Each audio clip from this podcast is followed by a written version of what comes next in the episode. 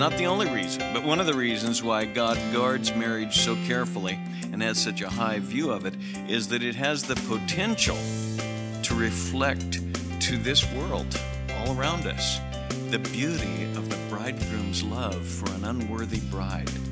Okay? And so, no marriage will perfectly reflect Christ in the church. It's two sinners trying to live together. Okay?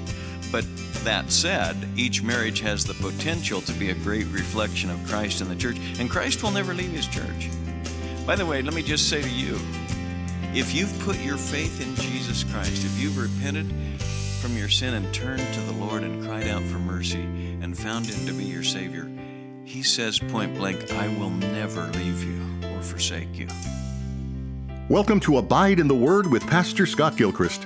Today we continue in our study of the Gospel of Matthew. Pastor Scott brings a message from chapter 19 titled, A Picture of Christ and His Church.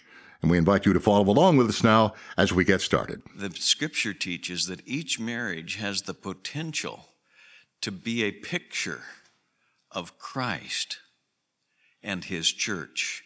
And when I say church, I'm not talking about a building with a steeple. I'm talking about people who have found Jesus Christ as Savior. We are called his bride. And the scripture teaches he's coming back, the bridegroom is coming back for his bride. And I want to just start by underlining that because one of the reasons, not the only reason, but one of the reasons why God guards marriage so carefully and has such a high view of it is that it has the potential to reflect to this world all around us the beauty of the bridegroom's love for an unworthy bride. Okay? And so no marriage will perfectly reflect Christ in the church. It's two sinners. Uh, trying to live together, okay? But that said, each marriage has the potential to be a great reflection of Christ in the church, and Christ will never leave his church. By the way, let me just say to you if you've put your faith in Jesus Christ, if you've repented from your sin and turned to the Lord and cried out for mercy and found Him to be your Savior, He says point blank, I will never leave you or forsake you. And uh, that is a great foundational truth of the Christian life that has been an anchor for my soul. Because if it depended on me and my track record, I'd be in trouble. But I praise God. Christ knew what he was getting, and when he died for me, he died for all my sins, all of them. And he said, I will never leave you or forsake you. Well, having said that, let's listen to his answer. He says, First of all, have you not read Scripture? Not logic is to be our guide in this matter of marriage. Scripture, not romance. Scripture, not sentimentality. Scripture. Jesus was regularly saying, wasn't he? Haven't you read? Jesus never pit his own teaching against the Bible. In fact, he always cited the Scripture and pulls us back to the Scripture. So today we want to ask, what does the Scripture say? He says, Haven't you read? That he who created them from the beginning made them male and female. Jesus goes right back to the beginning. And he says on the first page of the Bible, he created us male and female in his image. And I can't help but say that uh, as Bible believers, and if you're not a Bible believer, I, I want to re welcome you. I've already said that, I think, but I want to say it again because this is a place to explore and find Christ, the Christ of the Bible. But I will tell us that the Bible clearly teaches from the day one that we were created male and female. And that's part of the image of God. In fact, we are created in his image, male and female. He created us. He's quoting Genesis 1 27 when he goes right back to the beginning. And uh, we need to really let the scripture govern our thinking, and we need to let the male and female nature of our creation in a world that's increasingly rebelling against this and saying you're a little bit of both. If you want to be, you can be whatever you want to be, all that kind of stuff. Uh, scripture says He created us male and female in his image. And then he goes on, verse 5, and quotes from chapter 2 of Genesis. So he goes back to chapter 1 and chapter 2 of Genesis. And he says, For this cause a man shall leave his father and mother and shall cleave to his wife, and the two shall become one flesh. He's quoting Genesis 2:24, and uh, God established marriage and gave this truth about marriage before sin ever entered the picture. He said, For this cause, a man leaves his father and mother and cleaves to his wife, and the two become one. And God performed the first marriage, you could say, when he gave Eve to Adam and the race began. Um, four times in the New Testament, that verse is quoted. Uh, it is the most quoted text on marriage. I think it's the central text on marriage, really, in the Bible. And it speaks of marriage as this mysterious leaving and cleaving. Notice the two become one. It's what all of family is based on, it's what all of society is based on uh, this one flesh principle that supersedes even the parent child relationship. When I marry young couples, I look them in the eye before the ceremony, but, uh, but I look them in the eye at the ceremony too, and I remind everyone there that's witnessing the event that marriage supersedes even the blood relationship of parent child. You leave your parents and cleave to this one that you make a covenant with. Okay? So the marital relationship, among human relationships, is the highest. The two become one. Adam said, This is now bone of my bone and flesh of my flesh. In a very real sense, the marriage covenant is the closest relationship possible for humans, other than your relationship with your Savior. In a very real sense, the marriage bond, the marital relationship, is the closest relationship on earth. And boy, we need to understand this and proclaim it and teach it and practice it and model it. really, the church can't be healthy if, uh, if our marriages aren't reflecting this commitment that Jesus is teaching here. And uh, you'll hear and see many people uh, not understanding what we're talking about when our own marriages are in disarray and we're not loving our wives as Christ loved the church, men. And I say, men, commit yourself to uh, your wife, cling to her, cleave to her. Stick to her. It has the idea, it's kind of the glue. A man shall leave his father and mother and cling, cleave to his wife. Uh, prioritize your wife, men, if you're married. Don't prioritize your career, prioritize your wife. Don't prioritize even your kids. You prioritize their mother, your wife. Now, I'm not saying neglect your kids, I'm not saying neglect your career or your work, not at all. But I'm saying prioritize the wife of your youth. That's what Malachi, uh, the prophet that the end of the Old Testament, called uh, and he called Israel to account because they were saying, Why is God being so hard on us? We haven't done anything. And he said, The Lord is a witness between you and the wife of your youth. It's a strong statement, Matthew or Malachi 2, verse 14.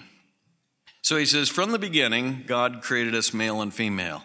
And that's chapter one. Chapter two of Genesis For this cause a man shall leave his father and mother and cleave to his wife, and the two shall become one flesh. Verse six Consequently, they are no more two, but one flesh. Christ's high view of marriage here. Two becoming one. It's a one flesh bond that is not to be broken. In fact, he goes right on to say, What therefore God has joined together, let no man separate. So you have here Jesus teaching on marriage in response to their question. He says, God created it in the beginning, male and female. He brought together and he said, Leave your parents and cleave, and it's a two becoming one. It's a one flesh situation. And I might add, as I have, that the New Testament unfolds that it's to be a picture of Christ and the church, and it's something we can't fully comprehend, but the two become one, it's to be indivisible. indivisible. And he said, regarding divorce, don't. That's what he has to say. Don't. And I read verse 6, B, you know, A, B, the second part. I read that line or quote it every wedding I perform. What God has joined together, let no man separate. Turn over to Ephesians 5 for just a second. Ephesians 5.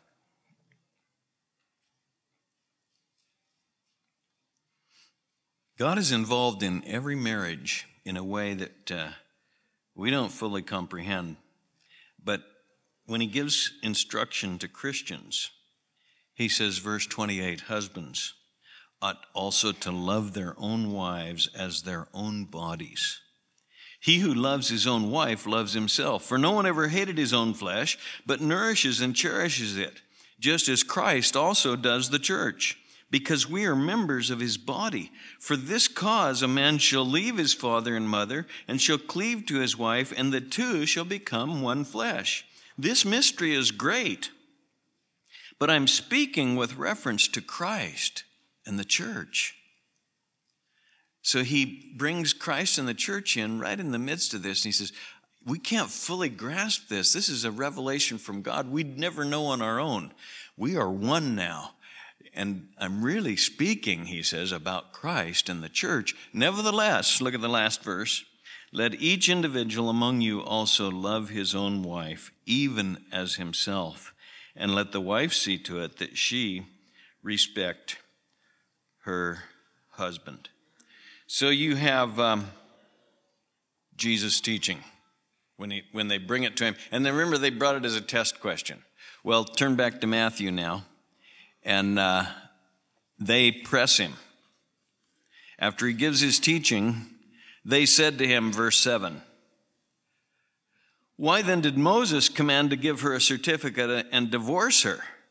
They bring up a passage in Deuteronomy, and they referred to Genesis through Deuteronomy as Moses, and, and they said, why did, why did Moses command to give her a certificate and divorce her? And they're thinking, that uh, they're a little bit shocked that Jesus hasn't sided with Hillel or Shammai, and they're, they're a little bit blown away. So they say, well, but what about Deuteronomy 24? And they want to get him uh, to respond to their interpretation of that because Moses wasn't legislating regarding divorce. Uh, the Old Testament tone, and the New Testament tone, by the way, is that God in a fallen world acknowledges that it happens, okay? And Moses' tone was not to encourage it or legislate it or certainly not command it. But they say, why did Moses command to give her a certificate and divorce her? Moses put up with divorce, if you will. The Old Testament's tone, just like the New Testament. So Jesus said, He said to them, Because of your hardness of heart, Moses permitted you to divorce your wives. But from the beginning, it has not been this way. You could say, he's saying, Moses put up with it, he permitted it, but it wasn't what God wanted, and it was because of your notorious hardness of heart. It's because of the sinful condition of man that uh, God mentioned it. But notice he says for the second time, look at verse 8, but from the beginning, he said that back in chapter 4, or verse 4.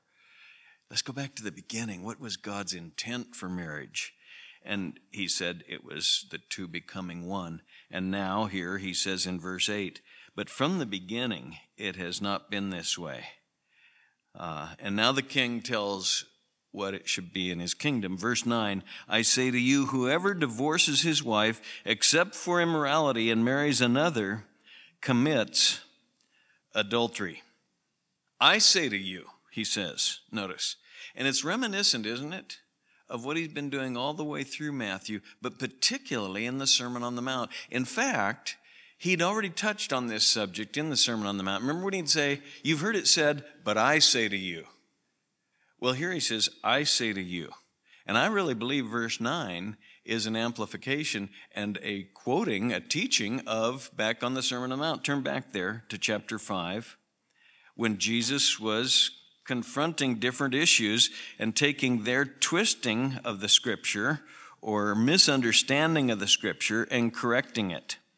So it's a restatement of what he had already stated. In chapter 5, verse 32, he said, I say to you that everyone who divorces his wife, except for the cause of unchastity, makes her commit adultery. And whoever marries a divorced woman commits adultery. Now remember, he was doing this repeatedly all through chapter 5. He'd say, You hear it said, but I say to you, and he'd raise the standard. And regarding this matter of marriage and adultery and sin, regarding sexual sin, he raised the standard. Remember, look at verse 27. You've heard that it was said, You shall not commit adultery. But I say to you, that everyone who looks on a woman to lust for her has committed adultery with her already in his heart. And if your right eye makes you stumble, tear it out, throw it from you. And we've looked at that a couple of times through Matthew as he said that. And then he said, and it said, whoever divorces his wife, let him give her a certificate of dismissal. They were using it kind of like, well, if you're going to divorce, make sure you get the paperwork done right, basically, is what they were saying. And he said, But I say to you, everyone who divorces his wife, except for the cause of unchastity, makes her commit adultery. And whoever marries a divorced woman commits adultery. There's two ways to be guilty in this matter of marriage that the legalism of the day was missing completely. The first one, he talks about the heart, the lust issue. And the second one, he talks about this matter of kind of a modern, you might say, view of marriage, of divorce, like we have in our culture, where people feel free to abandon the wife of their youth or the husband of their youth. Now, verse 32 basically says to divorce one's wife is tantamount to adultery. It makes her commit adultery. He speaks of the cultural situation that just about inevitably they would be forced into adultery. And he says, I say to you, whoever divorces his wife makes her commit adultery. To divorce one's wife is tantamount to adultery. To divorce one's wife for immorality is not tantamount to adultery. To marry a divorced woman, he says, the third thing is to commit adultery. And Jesus basically reiterates that in 19:9. Now, I believe that the exception clause that he gives, except for porneia, which he doesn't use the word adultery, he uses the word that's usually translated fornication, uh, would make me think that he's not speaking of unfaithfulness within the marriage. But either way, as you read verse 9, it's written to speak of the divorce, not the remarriage. And so Jesus said basically, this is a lifelong commitment. He reiterates what he just said Consequently, what God has joined together, don't separate. Well, the disciples, verse 10, said to him, If the relationship of the man with his wife is like this, it's better not to marry. They caught what he was saying. They were blown away. They were shocked by what he was saying. He wasn't just taking sides with the rabbinic teaching, he was stating what God's purpose from the beginning was. And they said, Better not to get married. And listen to Jesus, verse 11. He said to them, He didn't say, Oh, no, no, you misunderstood me. Don't take me so literally. He didn't say that. He said, Not all men can accept this statement, but only those to whom it's been given. For there are eunuchs who were born that way from their mother's womb and there are eunuchs who were made eunuchs by men, and there are also eunuchs who made themselves eunuchs for the sake of the kingdom of heaven. He who is able to accept this, let him accept it. What he said here is that if you find yourself caught in the tragedy of divorce, you ought to remain celibate. And they said, Oh, if that's the case, uh, we, we, we might as well not get married. And he said, You know, not everybody's going to listen to what I'm saying. What he said all the way through, there's a lot of people that have ears but don't hear. But he said, not all men can accept the statement, but only those to whom it's been given. And I'll tell you, if you have ears to hear, you can hear this, and in fact, you can accept it and live by it. And so we all know people who have put Christ as the highest priority of their life and lived celibate lives in a lifelong commitment to their marriage that has tragically come to an end.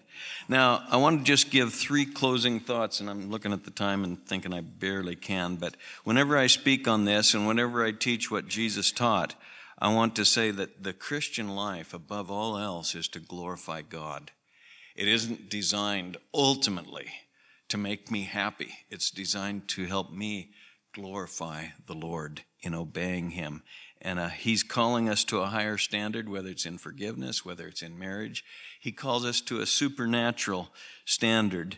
And uh, to teach what Jesus taught, to hold to His standards, should not be viewed as harsh or legal but rather as true and good and right and an opportunity to honor God. Secondly, the great message of the Christian gospel is forgiveness. Which one of us in this room, and I, I don't want to see, I don't want to see any hands, you know, which one of us is is blameless in this in this matter? Well, you say, well, i am married to the wife of my youth. I didn't ask you that. I ask you, which one of us is blameless when I read Jesus' words about lusting and about the whole issue of getting to the heart? And we, of all people, should show compassion and mercy and forgiveness to those around us, as the Lord will. I believe we need to tell the truth about marriage like Jesus did. We should guard and protect marriage as an institution and our own marriages. Those who've been through the you know, and maybe you're in, in a marriage where you'd say, it's, it's been in my past, I've, I've remarried, I've done what Jesus said not to do. Repent of your sin, confess your sin, and move forward with Him at this point, walking with Him. And this is the message of the scripture and all these kinds of cultural, I mean, I shouldn't say cultural thing, these standards that our culture has broken. We're coming from chaos and wreckage and sin. But when we come to Christ, we can be forgiven and we can move from this day forward in obedience to Him. So I would just say, uh, I'll close with this thought. Whatever status you're in right now, obey Christ, okay? And seek to prioritize your marriage, even if your marriage was maybe entered into wrongly.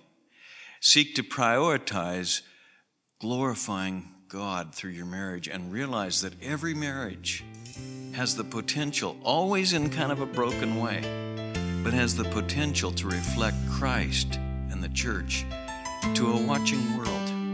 And we, of all people, need to be reflecting the gospel in our marriages.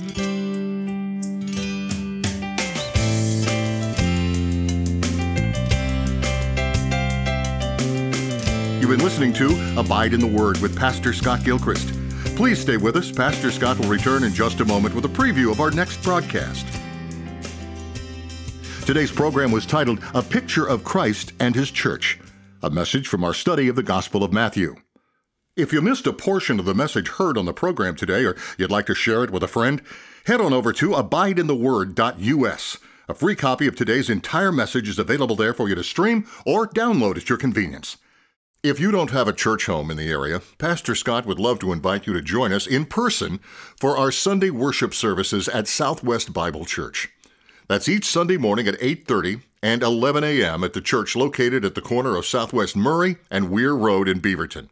You can go to our website at swbible.org for more details. We hope to see you there. Abide in the Word only remains on the air through the generous contributions of listeners like you.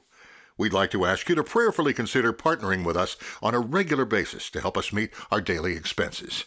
To make a contribution, just go online to abideintheword.us or mail us at Abide in the Word, P.O. Box 19191, Portland, Oregon 97280. Now, before we end our time today, let's go to Pastor Scott for a preview of our next broadcast. You can't come to God as kind of a secondary attachment to your life. You can't come to Christ and say, I'd like to add you to my lifestyle, but don't mess me up at all. Just kind of be there, save me from. No, you come to Him He's God. You, you call him good. There's only one who's good. You come to him. He's not saying that you have to sell all your possessions to be saved. He's saying when you come to God, you come to him as your one Lord and God. And if something that you cling to keeps you from him, and this man, when he heard, I got to get rid of my stuff, oh, he was grieved, but he walked away. And there are many, many people in Portland who have failed to really come to Christ because they're in love with their stuff or their money or their, you name it. It's not just money and materialism. Anything that comes before God is, in effect, an idol. Join us again next time as we continue in our study of the Gospel of Matthew. Pastor Scott will bring a message titled, Come, Follow Me. Until then, may the grace of the Lord Jesus be with you.